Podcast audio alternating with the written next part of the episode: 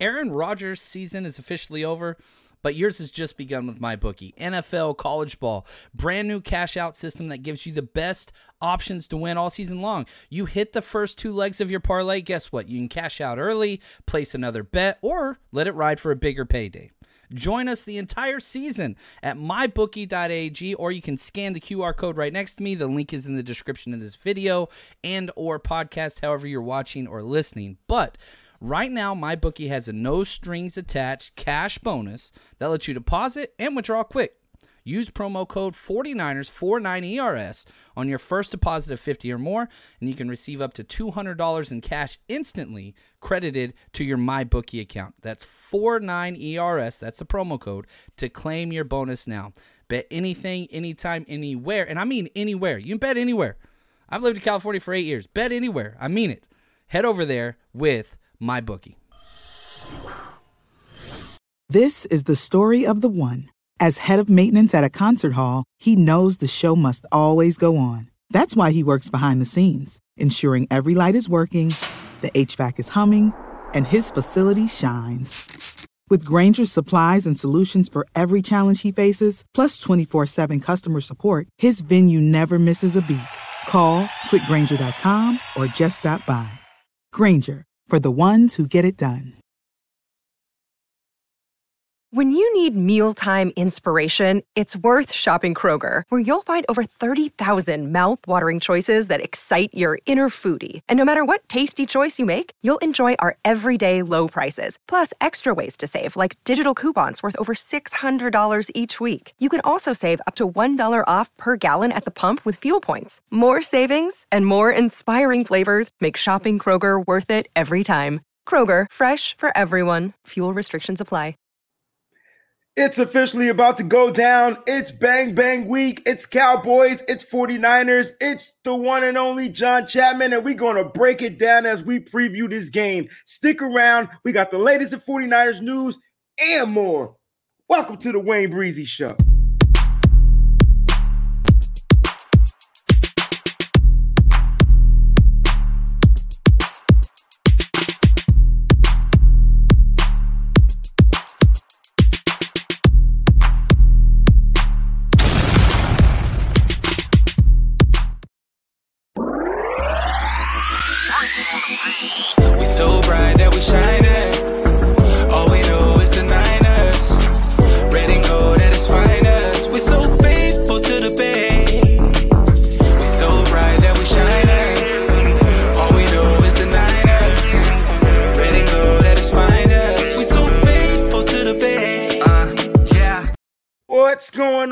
Everybody? It's the one and only Breezie and Chapman, and we back part two of the week.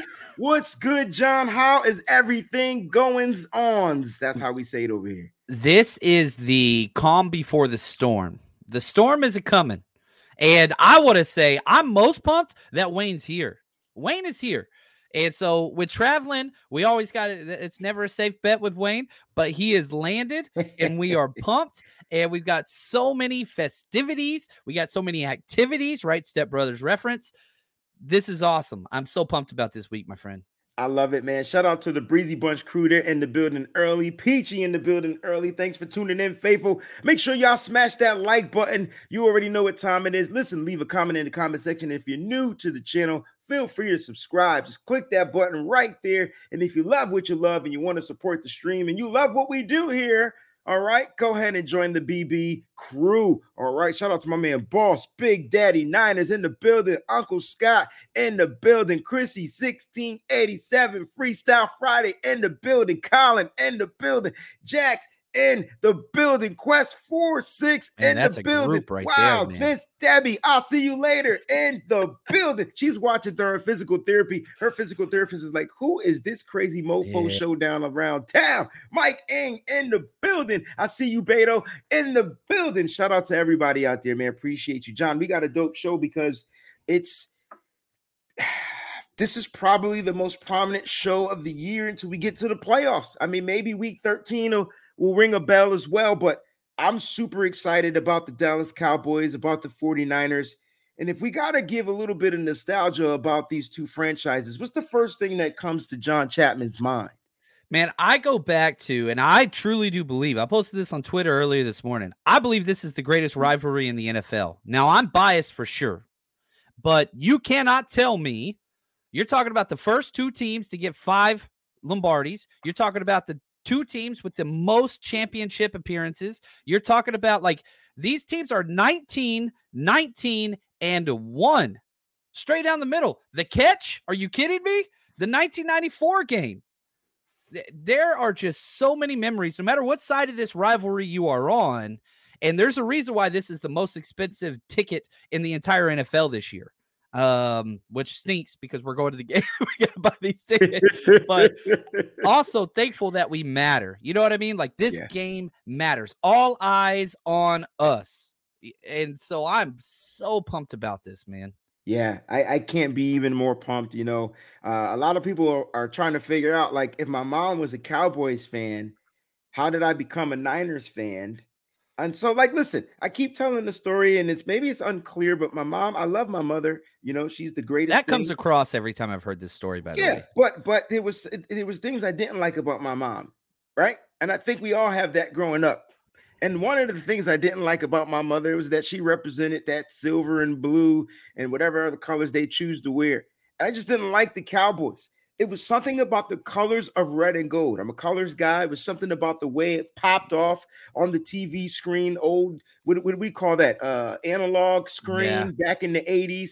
It just popped to me. Not only did it pop, I got to watch guys like Ronnie Lott actually pop. I got to watch guys like Jerry Rice pop. So those were the, the players that I kind of gravitated towards. Uh, and, and that's how I became a Niners fan uh, over my mom being a Cowboys fan. That let me know that my mom wasn't going to influence me on everything in life. Shout out to my mother because she's the greatest person of all time.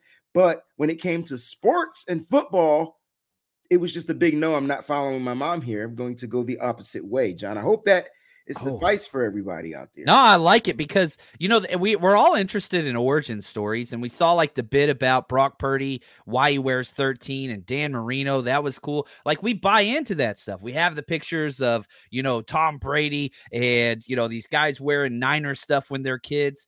It matters. It matters. It's so when we build the story. I feel like this is what makes this more personable. And you know, uh, quick off topic, but I think that this is important.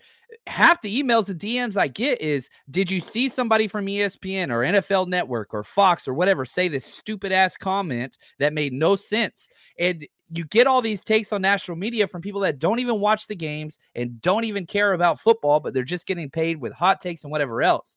I think this is what makes people, I don't know, invested in Wayne because you bring so much texture in real real life heat and energy and emotion to this. You know what I'm talking about? So I wanted that to be shared because this is what separates you and I from so many other people. And I, I, think that's why people are here is because we're not up here saying stuff just to say stuff. We're here because we're fans. You flew across the damn country on your own dime to try to help bring the community together. And I think it all goes back to that story of the red and gold, man. Little Wayne Breezie watching TV saying, Those colors are badass.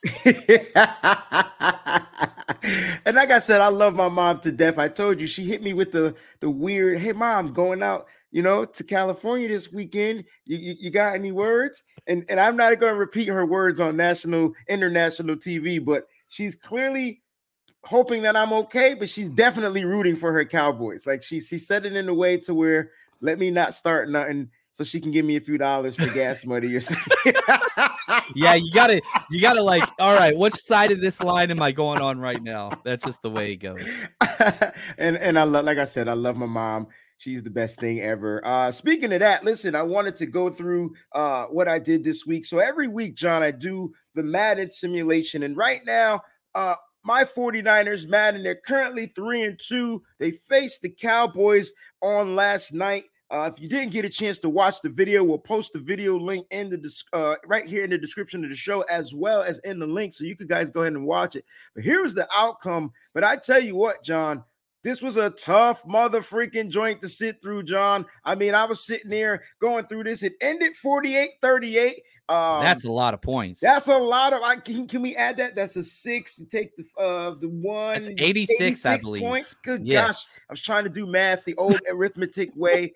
Um, but it was it was a lot of points. It was definitely an offensive battle. Uh, Ambry Thomas got burnt not one, not two, not three, four times. He got burnt for like deep plays down the field. Uh, So it's it- realistic, is what you're saying. very realistic. I'm sorry, I couldn't help Nope, it. I couldn't nope, help it. Nope, because people think I'm gonna stick up for Ambry all the time. If you watch the stream, he literally got cursed out in in the nicest way. I kept saying, I don't know why Ambry Thomas is in this game. I can't figure out why he's still in this game. Like, why is he still in this game? I- that was my take.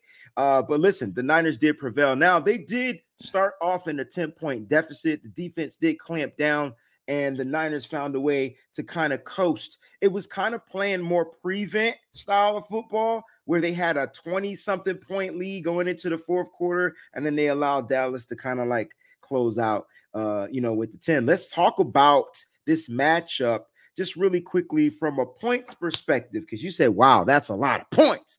It's a lot. Three and a half favorites versus the Cowboys. We'll break this game down a little bit later, but just from a points perspective, John Chapman, where are we going with this? Like, what they're giving us three and a half points. So if I'm I'm new to the point system and how it works, so technically we're favored a half a point because we're given three points being a home team. Yeah, so exactly correct. So this is a close game. The over/unders at 45 points total.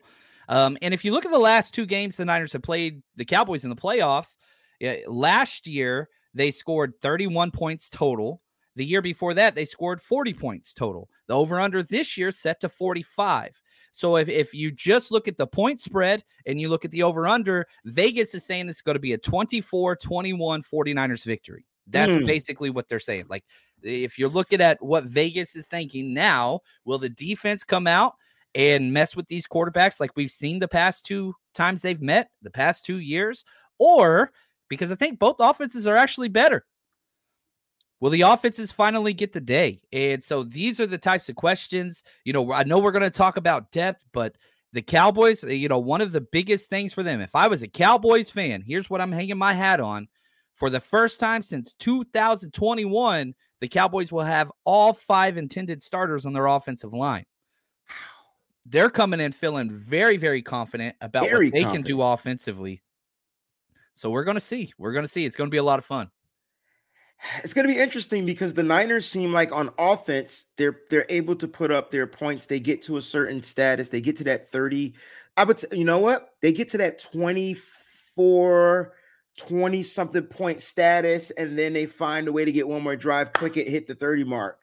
Um, when you look at the Cowboys, they look a little bit different offensively. They look more methodical. They look like they're trying to play 49er style football the, the the underneath routes, the dink and dunks. I don't have bells, I don't have whistles today, but you got them. You just point. But look, that's I wrote I wrote that same damn thing in my notes. The exact same thing. I called them a 49ers light offense. And with Mike McCarthy, West Coast style guy, remember he's back with us in 2005. Everything they want to do is high efficiency, check down, dink and dunk, break tackles, try to sustain drives. It, it's 49ers light. It, well said, Wayne. But dude, uh, the question is, I just I know the Cowboys are three and one, but are they built that way against a top tier defense? That that's what we're going to have to see. Um, yeah, they've struggled against the Niners defense, make no mistake about it. Now, last year you had the Tony Pollard injury, and that definitely played into the third quarter and on. No doubt about that. But we had injuries on ourselves as well. I just I think it always comes down to Dak Prescott, the quarterback's always in the NFL. Dak Press is this going to be a pressure game, not pressure like defensive line hitting him in the face?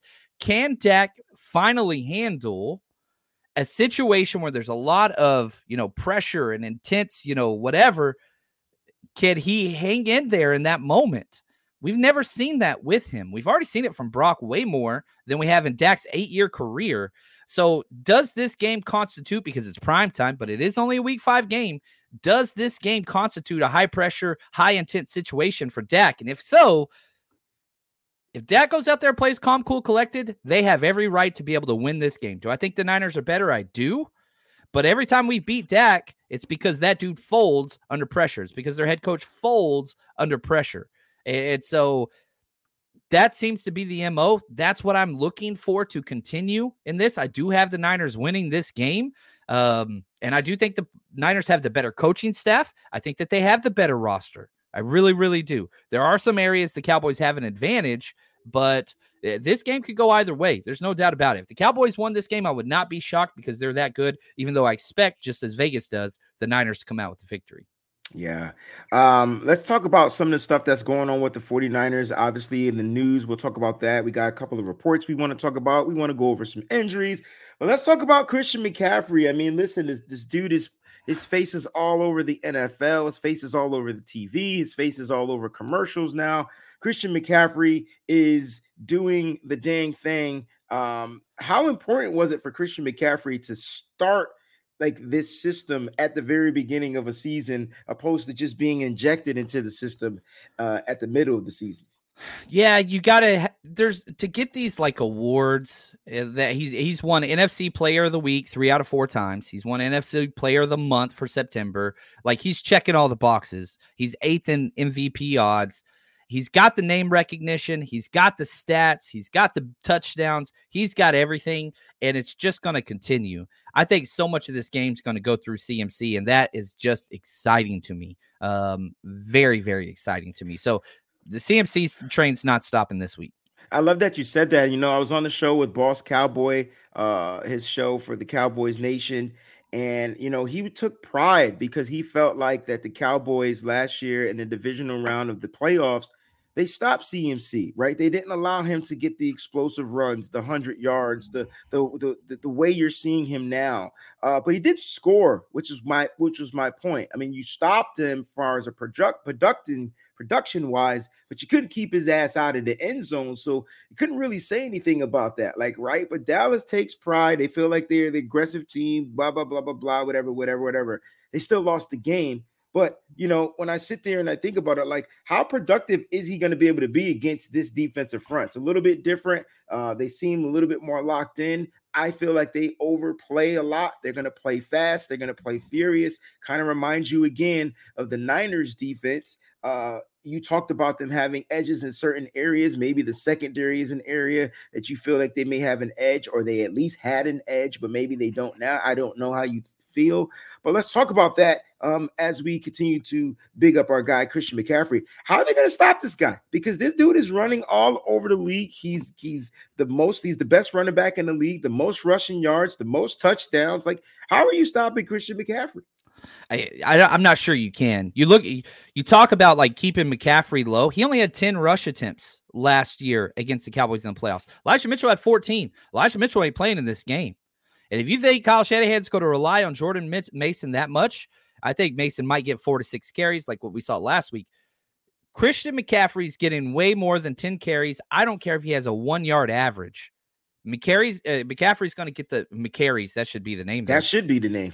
He's going to get so many touches. I would not be shocked if Christian McCaffrey has 18 rush attempts with eight receptions against Whew. Leighton Vander Esch. Like, I think this is going to be you flex on them, you lean on them, and I think that's what's coming. What's going on, Alberta? What's going on, Maui? I see you guys out there. Hey, John, let's talk about uh on the defensive side. Let's flip it. Arik Armstead uh is week five NFL PA's community MVP. It's the third he's time amazing. he's won this award. Uh, this amazing. guy's a stand-up guy in the community. I'm hoping this year he actually wins the Walter Payton Award uh, for the NFL honors. Let's talk about Arik Armstead. Let's talk about his production uh with the team. Let's talk about why Mr. Armstead, because I feel like he's he deserves the title Mister now because that's he's the vet. Why is he the blueprint of the 49ers defense? Well, you're talking about these two teams that are diametrically opposed whenever it comes to how they build their rosters. Like, if you've been arrested, Jerry Jones loves you because he feels like he can trust you because you are so similar, because he's such a terrible human being. Arik Armstead on the other side, this dude, three time Walter Payton uh, Man of the Year nominee, going to be his fourth. And I love that they nominated him this week because guess what he's done against the Cowboys? And I think this is something when they play Dallas, this dude just heats up. And last year, he was incredible. Um, he led the team in pressures. He had three tackles the year before against Dallas. He had a sack. He had a tackle for loss. He had three quarterback hits. This dude shows up against the Cowboys. He shows up against the Cowboys. So this is another one of those guys that's just, you know, where does Arik Armstead fit on high impact players for the for the 49ers? I don't think he's top 5 or top 6. There we go. Armstead better tackle Dak this time. No hugs in the end zone. Go ahead, yeah, finish your point because we're gonna come back to this. Yes. Yeah, yeah. And so Arik Armstead, he's just one of those guys. If you're gonna pay so much attention to Hargrave, which I think they will. This is the story of the one. As a maintenance engineer, he hears things differently. To the untrained ear, everything on his shop floor might sound fine, but he can hear gears grinding or a belt slipping. So he steps in to fix the problem at hand before it gets out of hand. And he knows Grainger's got the right product he needs to get the job done, which is music to his ears. Call, clickgrainger.com, or just stop by. Grainger, for the ones who get it done. Arik Armstead is going to continue to be impact player because he just does so many unsung things. And we see it in the community. We see it every single week, week in, week out. This dude is exact the non-flashy nature. Yes, sir. That's who the 49ers are. Now we've got some flash guys, but we're nothing like the Cowboys. We're nothing like the Cowboys. And so Arik Armstead is the antithesis to who Jerry Jones is as a team builder, human being, whatever else. And I'm all for it. I will stand with Arik Armstead. And anybody that talks trash against AA is just an absolute moron that doesn't understand football. I, am just, I'll constantly bang that bell. I agree with you. Listen, this is a game where I feel like Arik Armstead knows this uh, offensive line. He knows it very well. He knows how to get into the backfield. The, the best part is he knows how to contain and stop the run, whether it's Dak, whether it's a running back. This is where Armstead is going to be able to be more of himself, especially because you know the attention is going to go toward Bosa, is going to go toward Hargrave. They're going to have to pick and choose. Dallas does have a solid offensive line, not trying to take that away from them, but this is a game where I can see Arik Armstead being that blueprint, being the the anchor of the defense and making certain plays. And Rob D brought up this uh uh, comment. He says, "Listen, Armstead better tackle Dak this time. No hugs in the end zone. Yeah, this is a, a, regular season game for me, John. This is not going to hurt your chances getting to into the playoffs like the other time, like the other uh, sack would have been or the safety would have been. Uh, and so, what are your thoughts about this? I feel like Armstead better do whatever he needs to do to make sure Dak doesn't get up off that ground. Yeah, that would have ended the game at that point. But it, uh, all right, let's do a little silver linings here. Though. we could do it. We could do it because if if if he did that, we would have never got the gold of Ezekiel Elliott exactly. playing center, getting blown up his last play for the Cowboys. Okay, that was okay. just it was poetic, man. It was okay. poetic. Okay. So I don't know. I don't know. I'm all right with it. No, no, no. And you're, and you're right, right? Like we wouldn't have gotten that play, but man, I'd rather taken the sack and yeah. possibly a flag.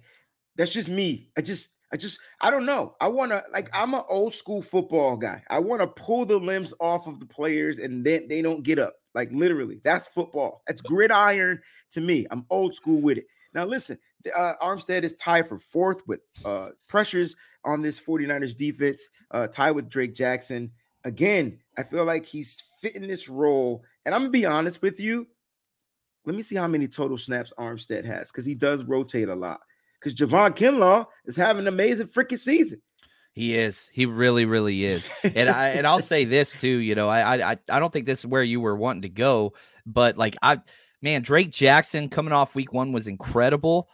I thought maybe his worst game of his young career was yeah. last week. I didn't like it at all. I thought okay. he was terrible. So I want to see how he rebounds against elite players. He's going to be going against Tyron Smith. Yeah. I want to see what he's going to do because that's why you drafted him. And I love Drake Jackson. And so I always watch 9 5 when he's out there. And man, he did not get double teamed really one time and he was just owned one on one. So I want to see what 9 5 is going to bring this game. I really, really hope that he shows up. I agree with you, John. You know what? I think one of the issues for me with Drake is he's not getting you're you're asking him to take advantage of the opportunities that he's getting, and absolutely that's what we want for all of our players out there.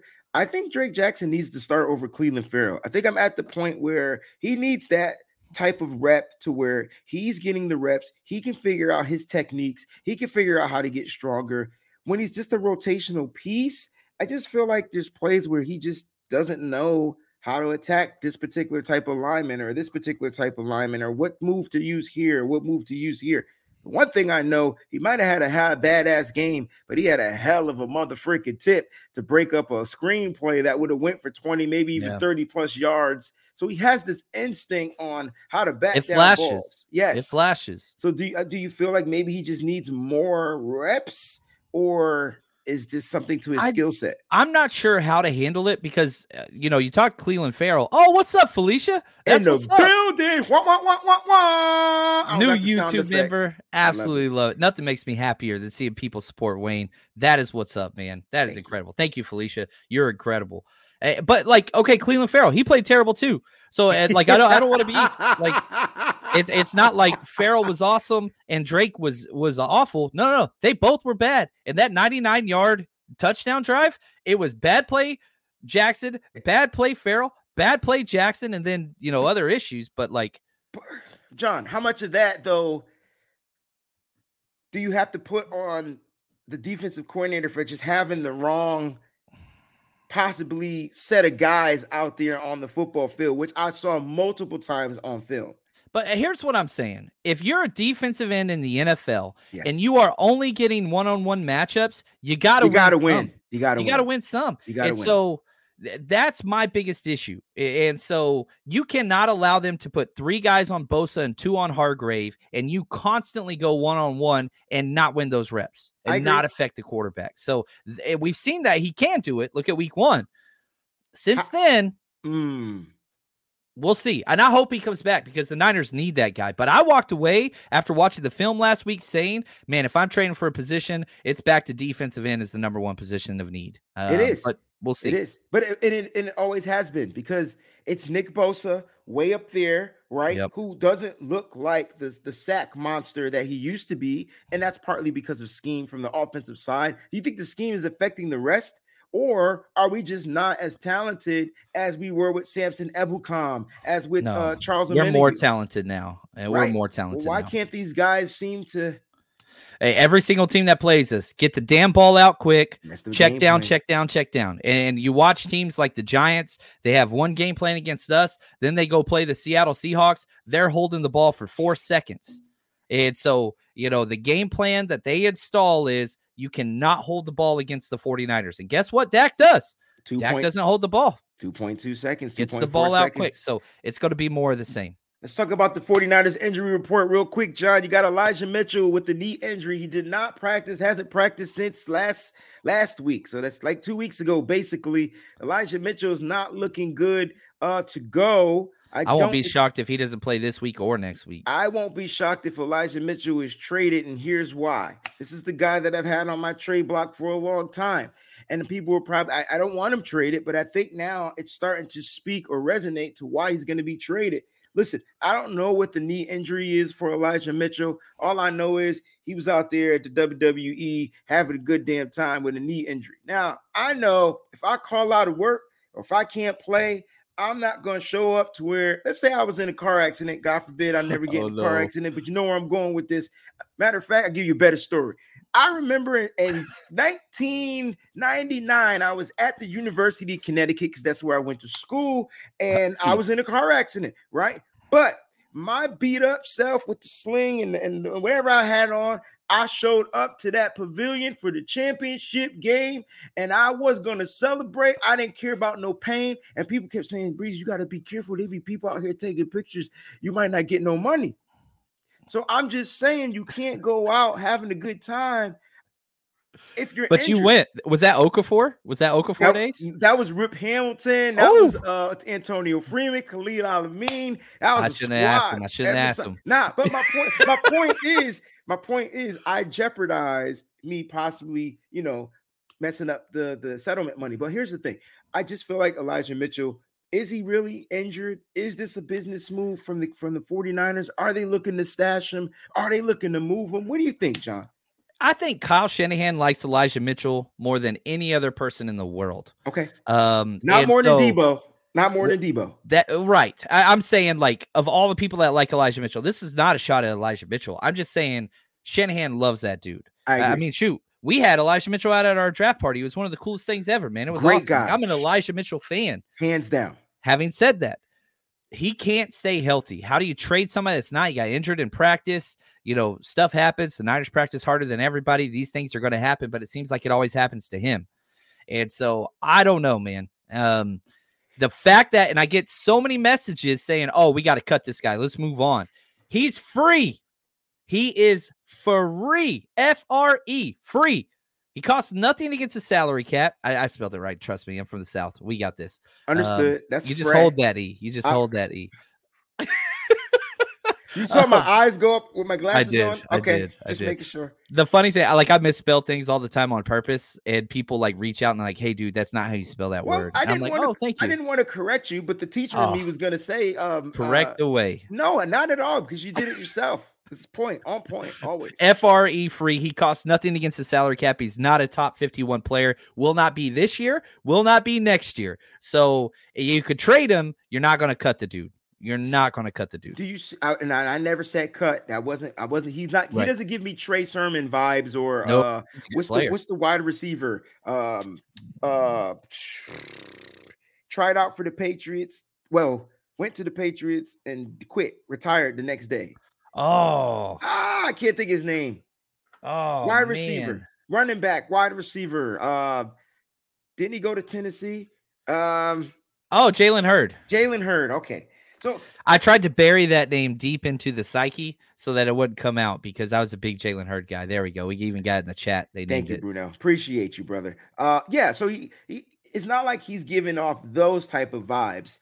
I just think this is a business move on both sides. Now, there's a possibility that the Niners are looking to move him because they might feel that they can get value for him. We've seen players like kind of take an injury and then kind of get shifted on out. You know, you know, kind of moved out before the trade deadline.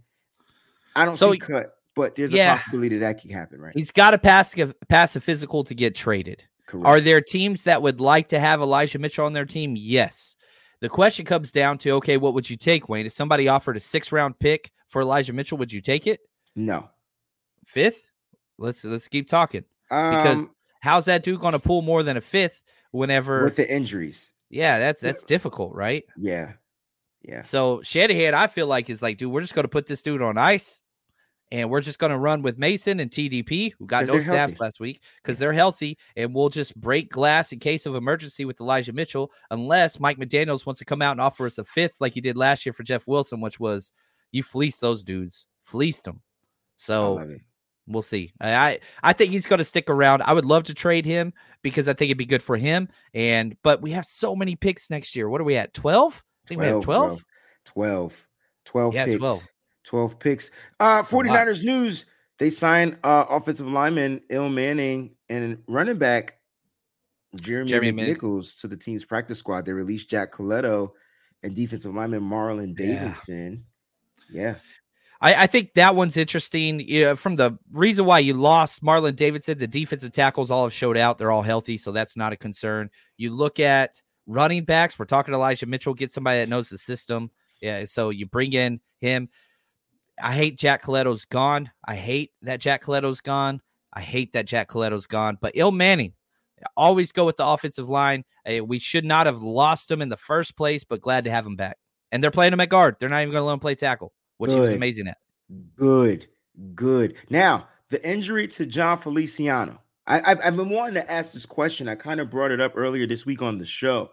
If he's the no go because he's in the concussion protocol, do the 49ers make active Nick Zakelj or or do they call up an Ilm Manning onto this the active roster? Because can't you keep an extra offensive lineman? Well, yeah, the rules are like when you promote them up, you have to have like a certain number. Yes. And so usually you get to bring up two. So Nick Zakelj's on the 53 man roster. right, but He's, just a healthy scratch every week. Healthy scratch, correct. So yeah, I think you would promote Ilm Manning and you'd have Nick Zakelj so that you got those backup options there. Um, I think that's probably the way they're going to go. Jon Feliciano is the backup for everybody. What's up, Rick Diaz? Glad to see you, man. Um, yeah, I that's what I would do is because you've got to make sure the interior offensive line is going to be good. So you promote both those guys. I think you're good now that Debo and Aiyuk are healthy. You don't have to. The Jauan Jennings makes it a little rough because you might need to promote a wide receiver too. Let's. I mean, uh, if you promote a wide receiver, but it would it would be Willie Snead. Willie Snead for what he did. Yeah, outside wide receiver Chris Conley, inside Willie Snead. Yeah, I think they like the blocking. The blocking I saw from Willie Snead was bar none. He's, He's the best so block. good. Did you know he's the best graded blocking wide receiver on the team right now? He fits this team, and we are lucky that we're able to stash that dude on the practice squad. It's really unfair. He should be on the active roster. But if you do that, who you take it off? You know what I'm saying? Like Yeah. this is the NFL that we're in, and so uh, Willie Snead. That's a luxury that the Niners. I can't believe that they're able to afford. I just can't. I don't understand that. What's up, Tyler? He says, I have a question. Why do we trade Mitchell for Jonathan Taylor or Kyle Pitts? Uh, I'll, I'll let him. You you can take this. Uh, That's a lot, a lot of money, and it would take a lot, lot more. So if you were going after Jonathan Taylor, one, you got to pay him Christian McCaffrey money. Um, I mean, he's getting, I think, 11 million this year, and then you know, I mean, and it's contract, expiring contract. Yeah. So you'd take Elijah Mitchell and probably a second rounder. They said they want what Christian McCaffrey got as far as trade compensation. So you'd Elijah Mitchell, a second, a third, might get that done. That's too much money. I don't want that contract with us. Kyle Pitts. Kyle Pitts has been terrible, and because he was a top five pick, he's getting paid a lot of money. Yeah, I'd like to have Kyle Pitts, but how it- much it- much? I wonder how much money though John has left, like on his contract. Like because it is a rookie deal. It's a rookie deal. So like I'm curious, like, and I wouldn't mind that because uh, but do we have that tell in- you in just a second. do we have that in a Brayden Willis? Can Brayden Willis turn into what Kyle Pitts was in college? And I feel like They like really do like they him. really, they really like Brayden Willis. As much as I would love Kyle Pitts, he's done nothing in the NFL to show me he could play in the NFL. Yeah, his first season was incredible. Then after that, it was like nothing. So if we traded for him, it would cost us 3.6 million this year. That's doable. Um, is he as physical as we want? No. So if you got Pitts, do you slide him in the Kittle role where he's running more routes and then Kittle's blocking more? I'm not sure I want that either. There's nothing that Kyle Pitts does that's better than Kittle. Uh, does Kyle Pitts? He's not didn't play the same position as Charlie Woerner, who I thought's been awesome blocking this year. But the dynamic pass catching, I think that's what people want. So, what would it take? Uh, a second round pick and Elijah Mitchell. They're loaded at running backs. They don't want Mitchell. Uh, Falcons have like three Yeah. stud running backs, so Studs, bro. they don't want him. Um, but yeah, it'd be interesting. The money would be hard. Next year, his cap hit um, is 10.4 million, which the 49ers would have to pay. That would be hard. yeah, That's, what- Brandon Aiyuk's money. yeah, that's what they were gonna have to pay Trey Lance Mhm. too, and they moved on from it. Yep, because he went three four. Exactly. Interesting. So mosquito killer. That's why I'm saying Mitchell and a pick for a defensive end. But who are we like? If there was a defensive end out there that you can kind of get, other other than a Brian Burns, that's that's an outlier. Like who would you have to try to go for?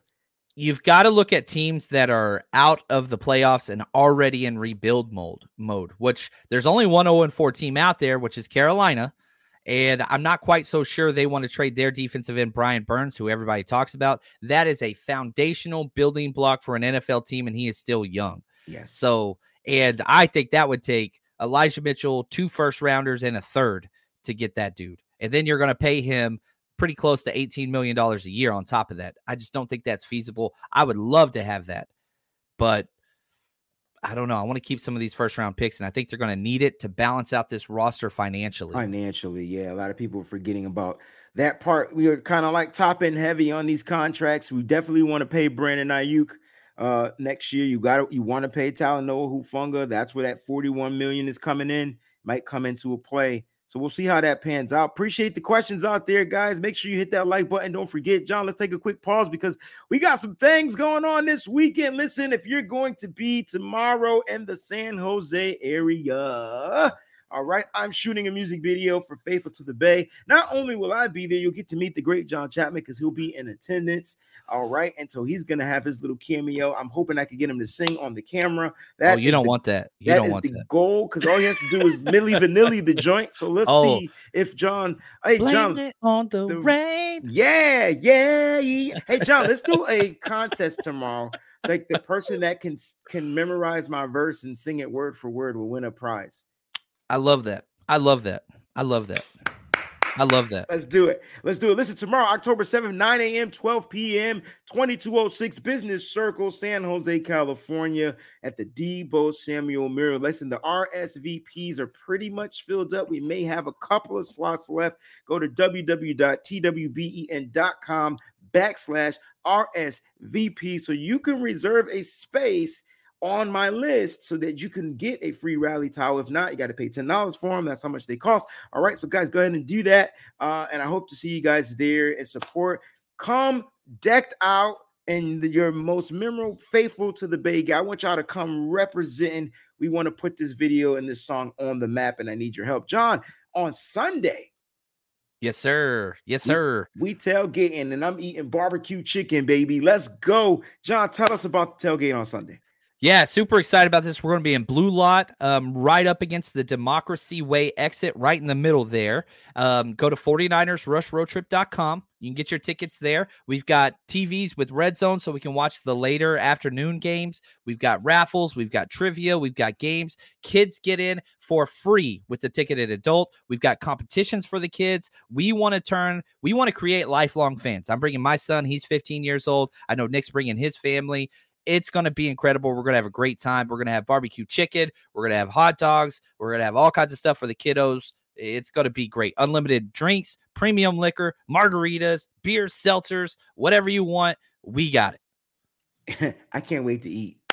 I can't wait to eat. Guys, go to 49ersrushroadtrip.com. Make sure you go ahead and get that. I think the early bird stuff is gone. So you he's been promoting it all week. And so you snooze, you definitely lose there. So if you want to come to future events, tickets are as cheap as they're going to be for future events in order to buy all the supplies and all that stuff. And it's just so much when we get those ticket numbers to make sure we have enough for everyone. We've never run out of food. We've never run out of drinks at an event. And I want to keep that going. So whenever I buy everything and get everything checked up, we raise the prices to make sure that I can offset everybody gets a great experience. I'm not trying to sell 300 tickets to these. I want people to have an intimate experience, build a community. Can't do that if we have 300 plus people out there. Sorry, we we are a cottage industry um, whenever it comes to uh, the the 49ers Rush tailgate at home.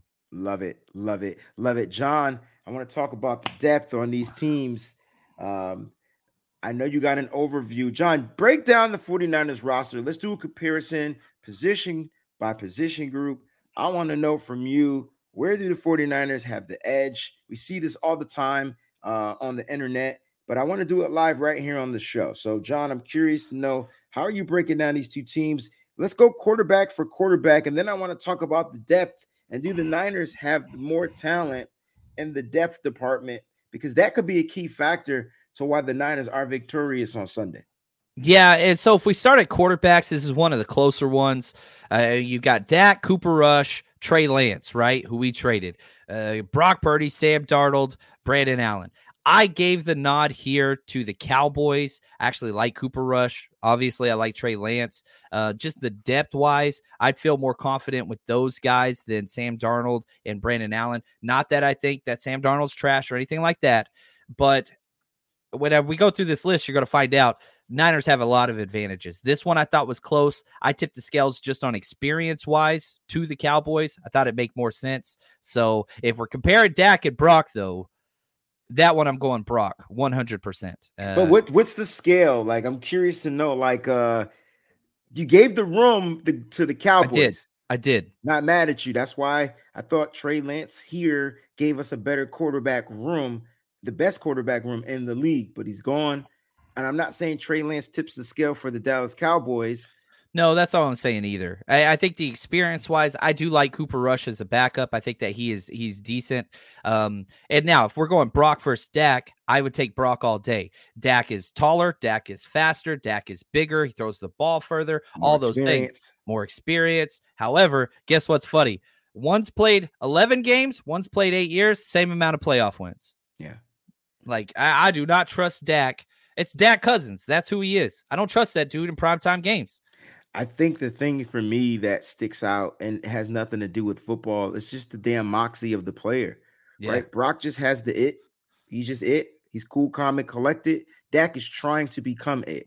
Brock is already it. And Dak is trying to become it. Now, I'm not saying Brock is the greatest quarterback of all time, but if you look at the way he plays football, whether it's a missed throw, interception, which he hasn't thrown any yet, whether it's an overthrow, whether it's what it doesn't matter what it is, he plays the same football. exact way on each and every play. Shakes it off, gets up, comes back out there, does it again. That's Dak, that's Dak can't get through a press conference without getting flustered. all righty then. I like it. Let's go to the next room, John. Let's go to the running backs because that's where my dear heart lies. That's the position I played, running back and linebackers. You can tell these are my favorite players and positions on the on the field. Uh Cowboys, Niners. Uh, it's not close. And It's that's even with Elijah Mitchell out. The 49ers still have this. Uh, Jordan Mason is better than any number two they have. TDP, I would take over any number two they have. You throw in Kyle Juszczyk, that just makes it weird. Debo being back there, I, I, this is not even close. If Elijah Mitchell was playing, that that'd be a whole nother thing. But running backs, it's not close here for me. Yeah, it's easy, easy sweep. So that's uh Cowboys quarterbacks, Niners running backs. I like this. Let's go to the wide receivers because you know what we have here? We have the battle of the 2020 draft, first round picks. CeeDee Lamb 17, Brandon Aiyuk 25. I like this. Who has that better wide receiving room? If it's starters with Jauan Jennings banged up, I'd go Cowboys. Um, but even then, it's like pretty damn close. And I, we argued this in the offseason, Wayne. Yes, you we did. remember? I do. If we're going full wide receiver room, I'm going Niners because I would take Ronnie Bell and the Ray-Ray McCloud over any of their number four or five. It's not close. But like you do have to say, like CeeDee Lamb is a damn good player. Is he Brandon Aiyuk? No, never was, never will be, not even close. Like if you ask 32 NFL teams, okay, you can have CeeDee Lamb or you can have Brandon Aiyuk. One team would take CeeDee Lamb, that'd be Jerry Jones's dumbass. The other 31 would take Brandon Aiyuk. Like it's not close. The dude is a superstar, but CeeDee Lamb's still really, really good.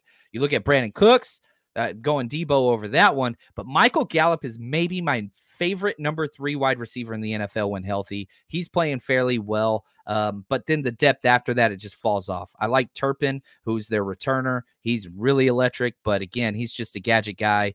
Um, so yeah, I'm going. This one's close, and I almost put in my push category, but you said depth. So I'm giving the wide receivers uh, to 49ers, but it's All right. close. All right. So the depth, and that's the whole purpose of this exercise because I'm telling you, there can be a player that will make a play in this game that you didn't have making that play. So pay attention to what we're doing here. All right. So the Niners got their the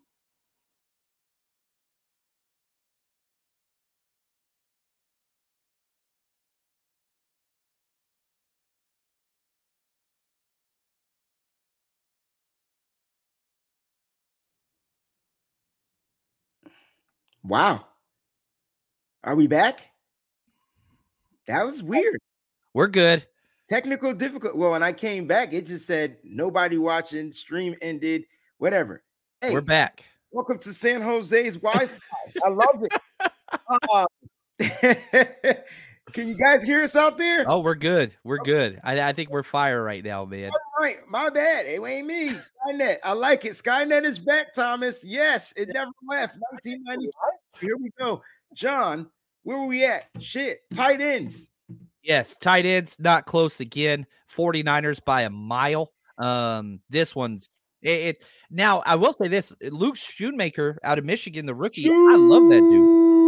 He's awesome, but he he's not where he needs to be yet. Uh, Jake Ferguson's good. Uh, their third guy, Peyton Hendershot, he's injured. I'm not even sure he's going to play. Not close there. I love it. What's up, Pedro? Says he's going to see us at the tailgate on Sunday. Oh yeah, Can't wait, baby. I have no idea what happened, but we are back, and that's all that matters. I do like Jake Ferguson. Matter of fact, if you watch the Madden challenge, Jake Ferguson was going hamburger and cheese on the 49ers. So sixth highest rated uh, tight end from Pro Football Focus is where they have. Ooh, snap. All right, let's go offensive line overall. We're not going to go player by player. Let's just go overall offensive line. This one's probably the biggest advantage by far to the Cowboys. Like I said the first time that they're going to have their entire starting five. They've got a Hall of Famer. We've got a Hall of Famer, Zach Martin, Trent Williams, but they've got Tyron Smith. And I think Tyron Smith, healthy, is better than almost anybody else the 49ers have. Aaron Banks would be our number two, but now the, the Cowboys got this one, and I don't think it's close. All right. Pocket the Cheesecake says Latu playing yet. Will not play this year, not allowed to. Not allowed to play. He was put on the IR before Season-ending the- IR. Yeah, before the active rosters were made. All right. Uh let's go to the flip it to the defensive side, John, so we can get out of here and we can avoid all these Skynet things that are happening. Um, let's go with the defensive. You want to go edge? Let's go edge and then interior. I broke them up because it's probably two of the biggest differences in the way they built. Defensive ends, the 49ers have, I'm sorry, the Cowboys have the best defensive end depth in the entire NFL. Micah Parsons, Demarcus Lawrence, Dorance Armstrong, Sam Williams, Dante Fowler Jr. They are five deep and all of them are really, really effective. I mean, it's not close. Now, I would take Nick Bosa over any of them. But, like, again, Pro Football Focus, they have three guys in the top 10 out of 112 edge players in the NFL. You've got Par- uh, Demarcus Lawrence is two, Parsons is four, Dorance Armstrong's ninth. They have so much depth there. And then you look at the defensive tackles, that's back to the 49ers. They have so much talent at the defensive tackle thing. And so the the amount of depth that the Cowboys have at edge, the amount of depth that the 49ers have at defensive tackle, they just offset. I couldn't even pick. Probably would go Dallas. Probably would go Dallas. I don't know. Overall D line, but DTs, 49ers, DEs, that goes to uh, the Cowboys. All right. Let's go to the uh, linebackers. Linebackers, not even worth mentioning these players in the midst of Fred Warner and Dre Greenlaw. And you could go on past that. Oren Burks would be the best linebacker on the Dallas Cowboys team. Um, not even close. One Not of the biggest close. advantages. All right, here we go. Let's go to the cornerbacks. I called this a push, and that's without Diggs. If Diggs was playing, I'd probably give it to him. I'm not the biggest believer in the 49ers corners personally. The depth of them, I think you got three. I think you got three. Outside of that, I don't like it. I don't want Ambry Thomas playing at all. And special it's teams, time. I love Ambry Thomas. Right, right. It's it's time though. It's time. Oh, i- If you could just tell me that Ambry Thomas won't bite on a double move, I can't.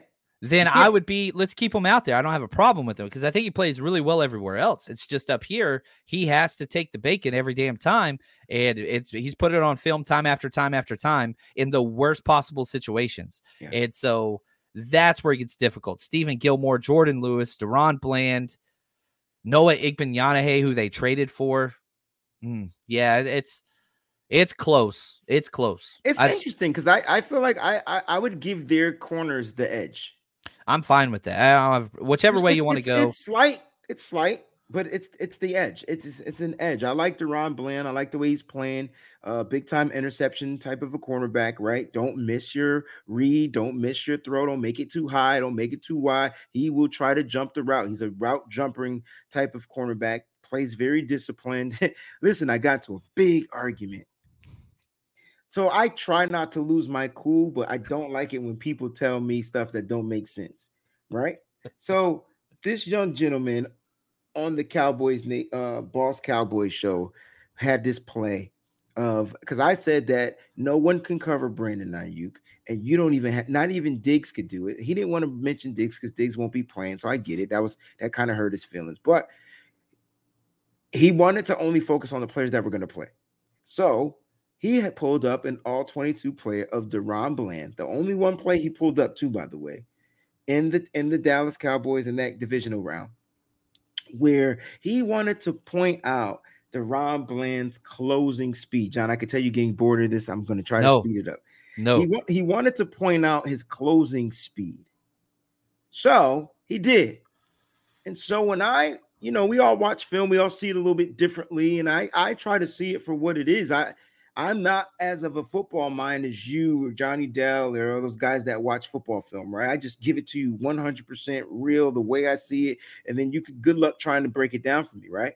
So I said, well, what I saw was an underthrow from Brock Purdy, not trying to throw Purdy under the bus, but that's what it was. And Brandon Aiyuk had to slow up and put one hand on the ball to defend it from being intercepted, opposed to your guy getting closing speed. That was what, what really happened. I don't know if you remember that play, but man, Brandon Aiyuk had him beat by three steps. And if the ball was thrown in front of him, Brandon Aiyuk had four to five yards of space into the end zone. He would have walked that on.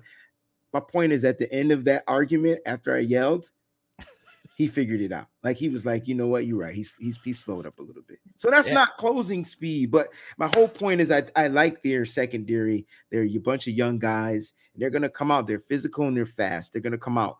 Uh, so I give them the edge. Let's go to the safeties though.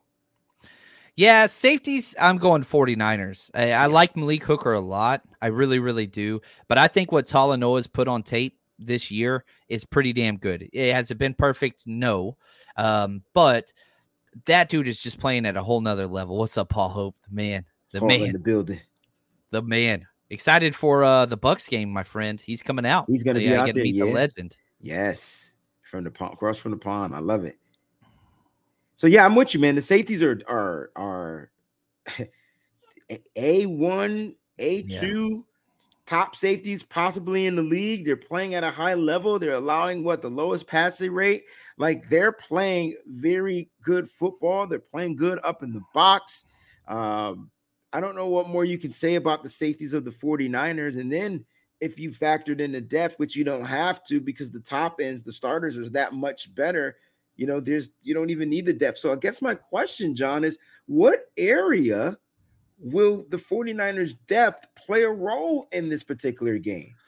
Yeah, it- you know, if I had to say anything, I, I think it's going to be linebackers and defensive tackles right up the middle, and and I think that that's where the difference is going to be. Whenever you have guys like Oren Burks out there, eh, you're rotating in guys like Givens, you're rotating in guys like Kinlaw. That's going to be the difference. The 49, every, both these teams want to run the ball. They both want to run the ball. You can you can run the ball straight at the defensive ends with their starters in against the Cowboys, and that's not an issue. Look at what Arizona did. Dallas has been really good at stopping the run relatively well, but I'm I'm sorry, Dallas has been good at establishing the run relatively well. We're going to see. Um, running against this 49ers defense is a whole nother thing. So Yeah. you stop them running the ball and make them one dimensional, make Dak throw the ball 30 plus times, you're getting a turnover. Uh, period. That's all Yeah. there is to it. So uh, those right up the middle of that defensive front for the 49ers, those linebackers and defensive tackles, that's going to be huge. I love it, John. Let's close out the show with a couple of questions that I was able to see while I was sitting there, you know, you doing your your good soliloquies and things like that. Got a couple of them starred. Uh, my man Bro Montana says, How come Kittle hasn't gotten any catches? He's been wide open. Yeah, he has been. Um, well, a lot of that too was the buzz kind of concepts that the safeties were playing against, where you get your pre-snapped read, you have a safety over the top of Kittle, they snap, and that safety shoots down to the middle of the field, the hook to curl zone or the crosser zone, which would leave Kittle wide open. But the thing that made Brock Purdy so damn good is his quick reads and just getting the ball out quickly. You hold on to the ball, that would have been open. Um, there's going to be a time for Kittle. Maybe it is this game. I don't know. But it's CMC, it's Aiyuk. That's going to be the playbook until somebody takes that away. And I think it should be the playbook. And I'm a guy that has Kittle and fantasy in all my damn leagues. Interesting. Love that question. Let's get to the next one. I do have a question for you, but I'll save it for the end. Nigel, when does Womack come back? Next week is whenever he is eligible, I believe. Um, one more week, then he would be eligible to return. We need him back because the special teams has been a mess. But, but Ronnie Bell has been awesome. And, you know, with the cat, we got Sheffield last week was incredible too. He had a nice So, uh he kept them out of the end zone. Did you know yes, that? Yes, he did. Yes, he did. I like Sheffield. man. Okay, three, five, straight up took Pat's uh not Pat Swilling, Trey Swilling's number Yeah. just like that. Went right in, broke that play up, kept him out of the end zone because they He played right well, there. man. He, He was the second highest defensive player graded for. PFF last week. I know the Niners may have something. They may have something. Saying. Steve Wilks may have something. So, John, I was sitting here thinking, right? The Cowboys are going to try to take away Christian McCaffrey. That's number one. Number two, they're going to try to take away Brandon Aiyuk. I, I, I would think they're going to try. Then you still have Debo. you still have Kittle. I saw, I don't know if you saw, but if I saw it, I know you saw it. I saw Kyle Juszczyk run a corner route last week. So I'm saying to myself, if they put a linebacker on Kyle Juszczyk, he might be a big time factor in the pass game for just a couple of plays that will be explosive plays, though. Won't be little mini, mini dinky dinky joints. You just watch Brock Purdy attempt four deep passes down the field and was success was successful on all four. Like, How does Dallas really going to stop the 49ers offense? And we're going to end the show there. You got to hit the quarterback early. And so if they can get pressure with four and Parsons has a career day or Dak, uh, you know, uh, Tank Lawrence has a good day, that's it. They don't do that. It's going to be a freaking Rocky 2 slugfest, you know, just freaking knocking each other out. But if they get to Dak early and they get three to four sacks in the first half, they got a chance. Because if this game is even turnover wise, Cowboys lose. And I hate to tell you this, it's not going to be even turnover wise. Cowboys got to win the turnover battle. Can't be even. They're not as good as the 49ers. They're not as well coached as the 49ers. They don't have the talent that the 49ers have. So that's about it. You need strip sacks. You need to hit Dak or hit Purdy while he's throwing and try to force an interception, which he hasn't done yet this year. That's it. They don't do that. It's that damn simple. The 49ers will establish the run and they will not be in this game. They will not be able to win this game. You got to get turnovers, got to hit the quarterback if you're the Cowboys. Boom, boom, bam. And Chrissy Marie ends the show with a super cool. chat contribution. Thank you so much. We appreciate what you do and your contributions here to keep this channel growing. Sending love. Let's get this win. Niners 5 and 0 coming up. Great show as always. Hashtag BB, hashtag CC 31 21 Niners. She got that 10 point spread yep. like in, in, that Dallas Cowboys uh, simulation that we had. John, we can't leave the show without your famous score prediction. So, are you ready? Yeah, I'm going to go, man, I'm going to go 27 uh huh 13. What? Yeah. Yeah, I think I think it's going to be a little close early, a little rough early. Um, but I think the 49ers are just going to establish what they do. So 27 13, that's where I want to go with it. Um, I, but I could see this being like a, I don't know, a 20 to 13 game at the half, and then it's just defense locks up. That that's what I could see. So um, it's going to be rough early. These two good teams. Look at Paul Hope. I love Look it. at this. Here's the thing. I'm going Niners 31. I'm going the Cowboys 17. 31 17. The Niners contend the 30 Purdy streak. It will continue. The win 30 will continue. 30 Purdy. The wins will continue. Christian McCaffrey streak will continue with the touchdown in the game. There's so many things I feel like is going to continue. I don't think that the Niners will put up 40, but if I'm wrong, I will eat 40 burgers on the next episode. It's a lot of burgers, man. That's a lot of burgers. no buns, no buns, just the meat. Pause. Pause. Wow. John, take us home, baby. Hurry up for they start saying stuff. Come on. you guys are the absolute best. This weekend is the greatest rivalry in sports. This is why we're fans. And regardless the outcome, even though it's going to be great, Niners going to be on top. Until that next time, stay strong, faithful. Be sipping gold bar, whiskey on the rocks, and a 24 karat gold on a watch. My 7-1 Chevy be tipping non-stop, sounding like Trent Williams on the block. So you know we can't stop, we be banging through your speakers. Wayne Breezie on the field or in the bleachers. You can tune into my show and I'm a teacher. Wayne Breezie, the phone nine preacher.